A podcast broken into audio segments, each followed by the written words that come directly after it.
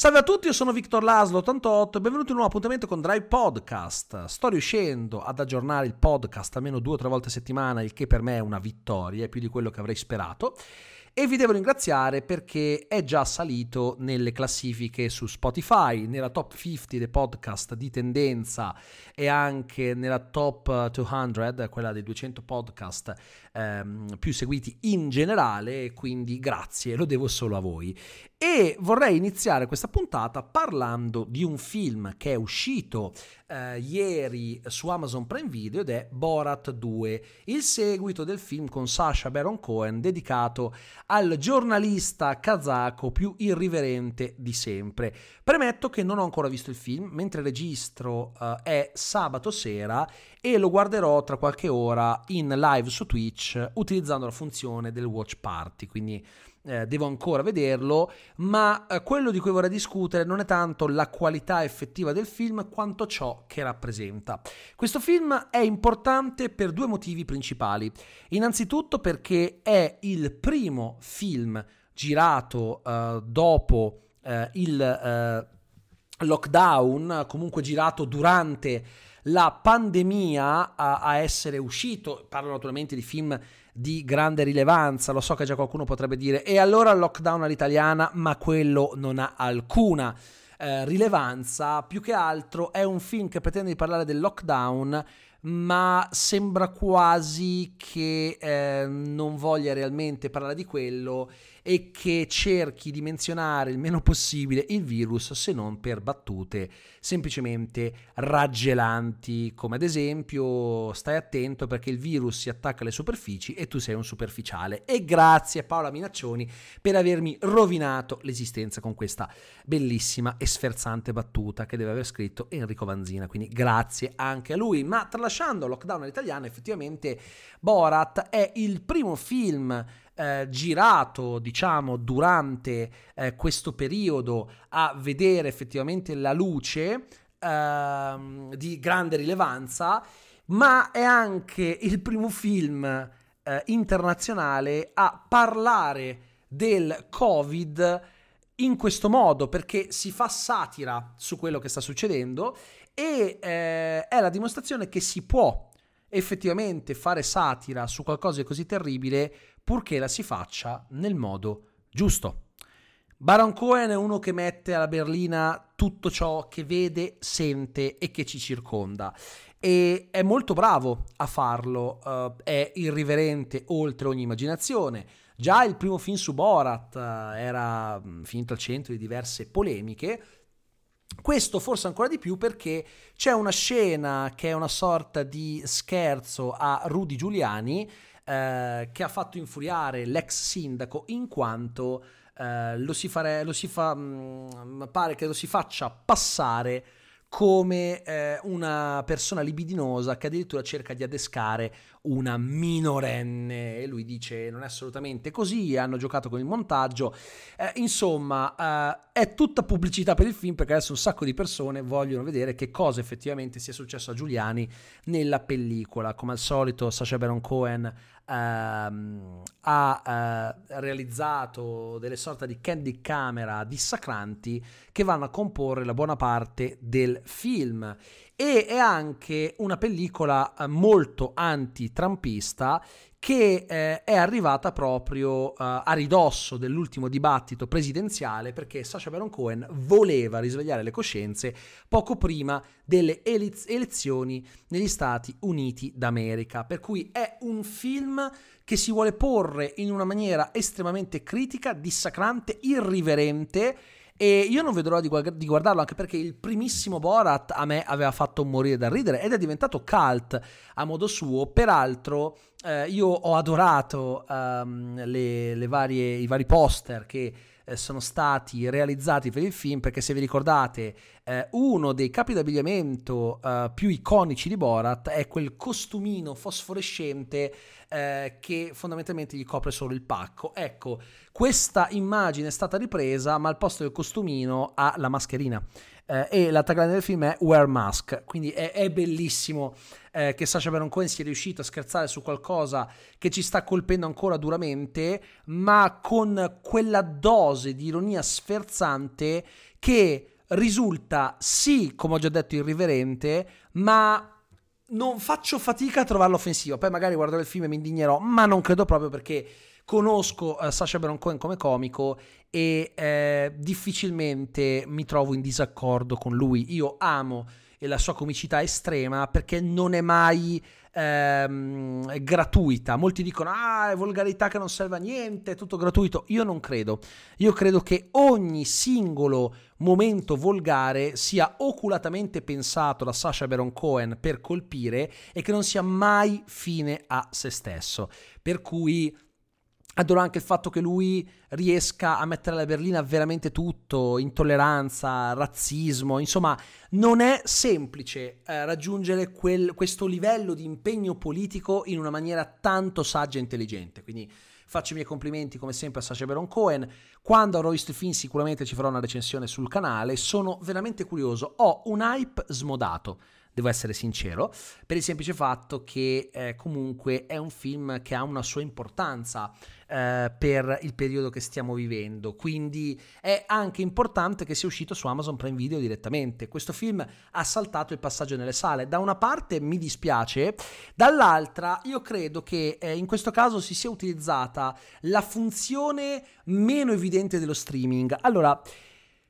non so se avete familiarità con gli instant book. Un instant book, cioè un libro istantaneo, è un libro che viene scritto quando c'è un'emergenza, quando c'è bisogno di comunicare qualcosa, potrebbe anche essere un'inchiesta, eh, nel giro di poco tempo. Ad esempio, quando uscì lo scandalo um, su Berlusconi, uh, Noemi, il Papi e tutto quanto, eh, Travaglio, un altro giornalista di cui adesso non ricordo il nome, fecero uscire un libro sull'argomento che è stato scritto nel giro di poche settimane. E nella prefazione Marco Travaglio spiegava che un instant book è proprio un libro che eh, si ha la necessità di, la necessità, la necessità di avere durante un'emergenza, quindi è eh, in quel caso un'inchiesta, eh, però non è stato scritto di fretta, è stato scritto in poco tempo ma in maniera eh, molto ragionata,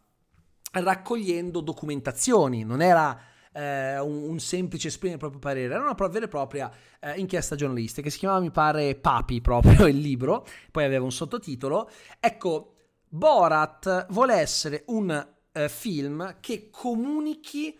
al popolo qualcosa di importante durante un'emergenza, un'emergenza su più fronti, un'emergenza sanitaria ma anche sociale, che diventa anche un'emergenza politica, perché eh, le elezioni in, queste, in, questa situazione non sono facili, sia da un punto di vista eh, fisico, sia da un punto di vista anche intellettuale e concettuale, perché, perché eh, la, la nazione è confusa ehm, da una parte Biden recrimina Trump il modo in cui sta ehm, gestendo l'emergenza, dall'altra Trump sfotte Biden e quindi alla fine eh, le persone rimangono più confuse di prima e i politici potrebbero anche approfittarsi di questa confusione per cui Borat eh, vuole mandare un messaggio sociale e politico in un momento in cui se ne ha molto bisogno e per farlo ha sfruttato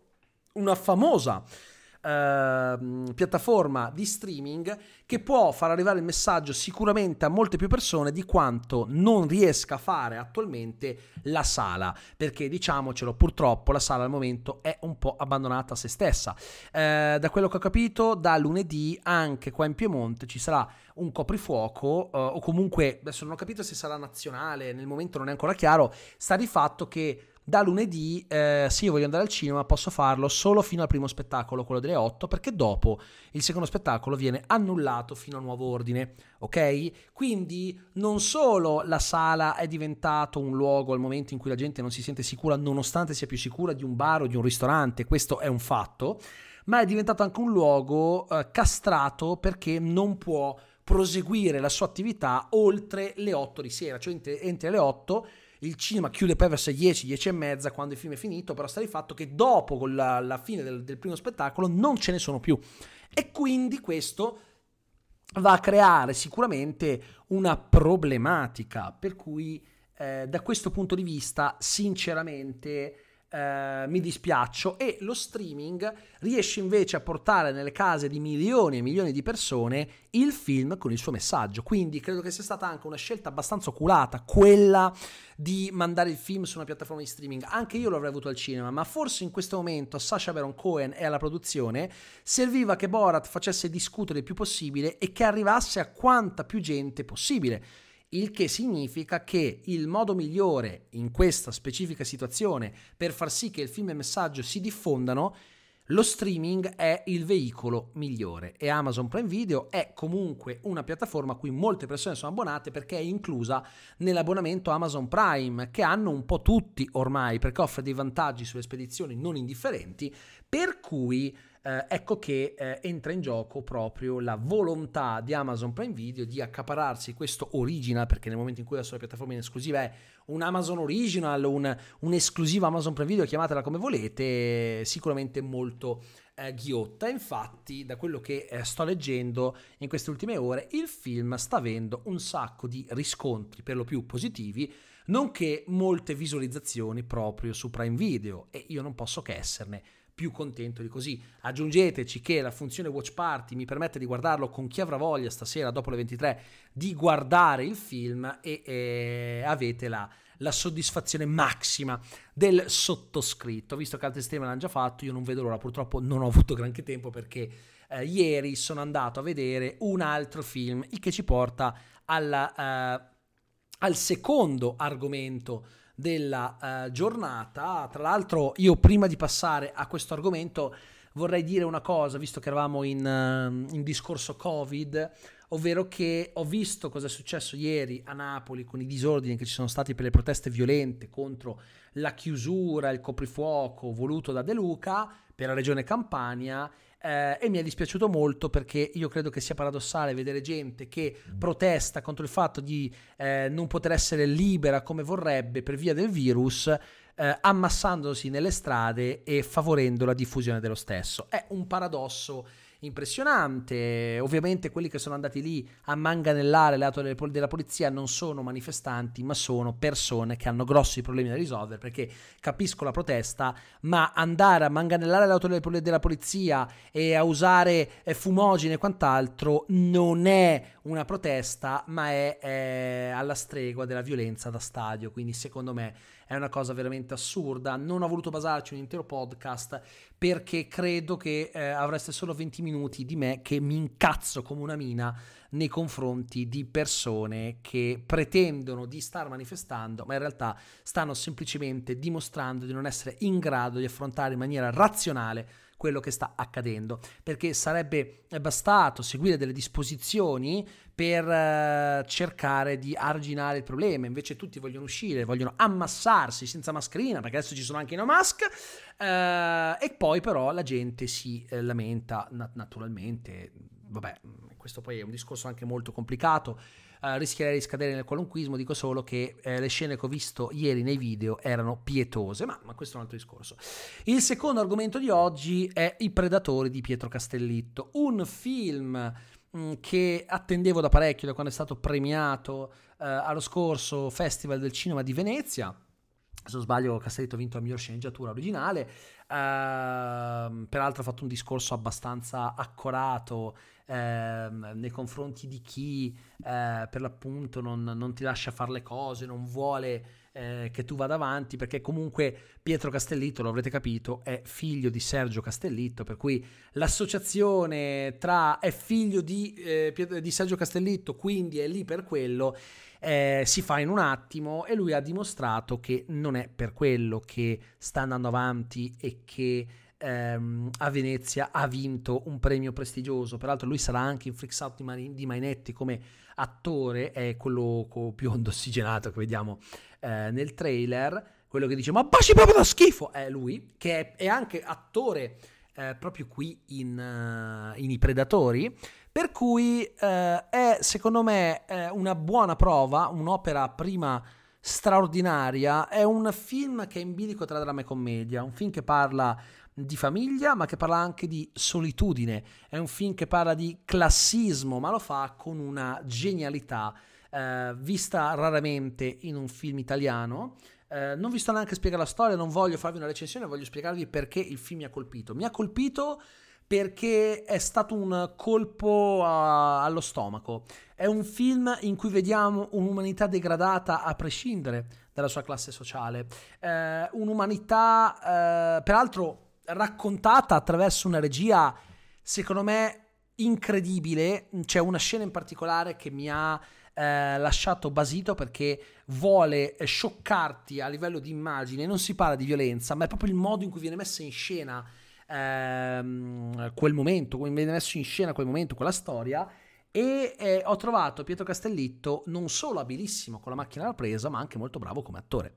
Molto molto bravo come attore, peraltro c'è un set di eh, protagonisti niente male, abbiamo anche Dario Cassini che è stato insospettabilmente bravo, ehm, Populizio, lo stesso Pietro Castellitto, insomma abbiamo un cast non indifferente, interessante e che mi ha fatto anche eh, emozionare ed è un film che ti lascia qualcosa, è un film che dopo la visione ti continua a girare in testa con i suoi concetti, i suoi messaggi fondamentali. Eh, comunque Castelletto è anche più piccolo di me e questo ha fatto sto film alla sua età Secondo me è notevole, è notevole e è un personaggio di cui sentiremo parlare parecchio nei, nei prossimi anni, perché a Venezia ha fatto un'ottima figura con i Predatori. Um, poi lo vedremo in Freaks Out e pian piano inizierà a cicciare fuori un po' dappertutto e sta dimostrando la sua abilità che prescinde completamente dal fatto di essere il figlio di Sergio Castellitto. Non è qualcosa che riuscirebbero a fare tutti. Essere figli d'arte per alcuni è un dramma, perché se tu vuoi poi intraprendere la stessa professione di tuo padre,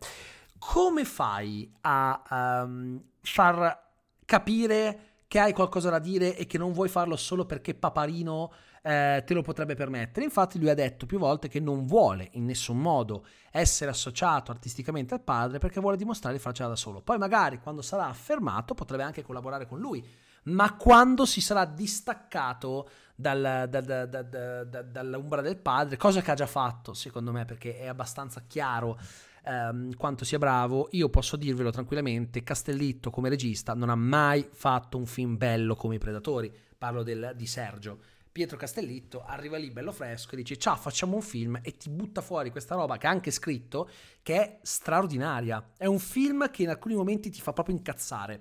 perché vuole dimostrarti che la cattiveria umana, l'indifferenza sono qualcosa che non dipendono, non dipende mh,